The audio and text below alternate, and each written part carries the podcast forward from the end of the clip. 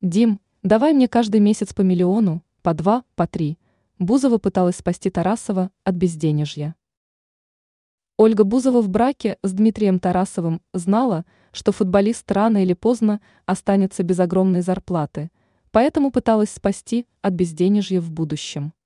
Певица рассказала о семейном бюджете с экс-супругом в интервью Надежде Стрелец в эфире ее YouTube-программы.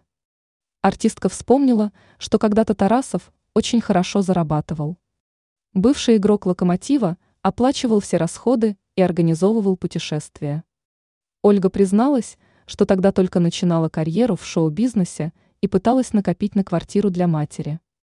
Уже тогда она понимала, что муж-спортсмен не всегда будет много зарабатывать, поэтому думала наперед.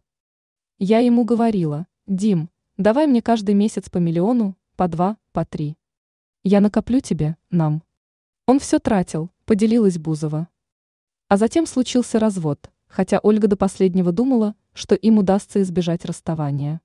Только позже она узнала, что в жизни мужа появилась другая. Тарасов уже завершил профессиональную карьеру и позиционирует себя как блогера. Однако в сети ходят слухи, что экс-футболист якобы имеет большие долги и не может продать особняк, который строил с Бузовой.